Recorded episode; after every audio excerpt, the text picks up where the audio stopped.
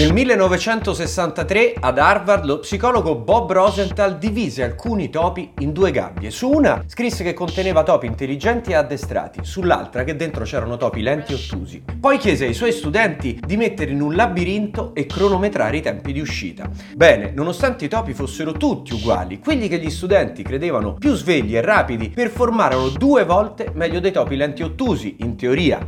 Il punto è che gli studenti avevano trattato i topi che credevano di serie A con più gentilezza e calore e questo aveva migliorato la loro performance. Se i topi diventano più brillanti solo perché l'aspettativa è quella, scrisse Rosenthal sull'American Scientist, allora non è azzardato pensare che anche i bambini a scuola potrebbero diventare più brillanti se i maestri avessero aspettative positive su di loro. Settimane dopo, una scuola elementare di San Francisco gli offrì la possibilità di testare la sua teoria non con dei topi, ma con dei veri bambini. Rosenthal accettò e all'inizio dell'anno scolastico sottopose gli studenti a un test dicendo che serviva per individuare ragazzi e ragazze più promettenti. In verità era un banale test per il quoziente intellettivo. Poi, insieme ai suoi assistenti, scelse tirando una monetina, quindi completamente a caso, i nomi degli studenti più promettenti e li segnalò in segreto ai maestri. Risultato? I maestri iniziarono a lodare, incoraggiare e dare più attenzione a quelli che erano stati individuati come gli studenti più promettenti, cosa che migliorò la percezione che questi avevano di loro stessi e quindi le loro performance. Gli effetti furono più netti tra gli studenti più giovani, più 27 punti di quoziente intellettivo a fine anno,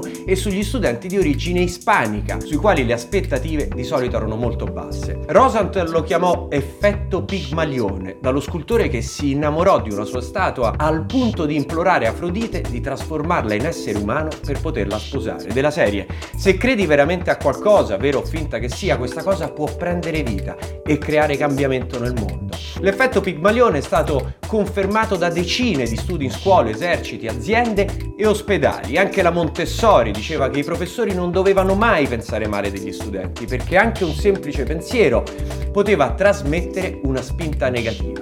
Detto ciò, come ha detto lo psicologo israeliano Dov Eden, l'effetto Pigmalione è grande scienza poco applicata, non ha fatto la differenza che avrebbe potuto fare nel mondo. Ecco, allora facciamogliela fare noi la differenza, ognuno di noi nel suo di mondo. Dai calore, affetto e fiducia a chi è intorno, tratta ogni persona vicina a te come un essere umano speciale, perché lo è, visto che lo siamo tutti o quasi, basta tirarcelo fuori. Se riesci a tirare fuori il meglio da chi ti circonda, vinci te, vincono loro vinciamo tutti.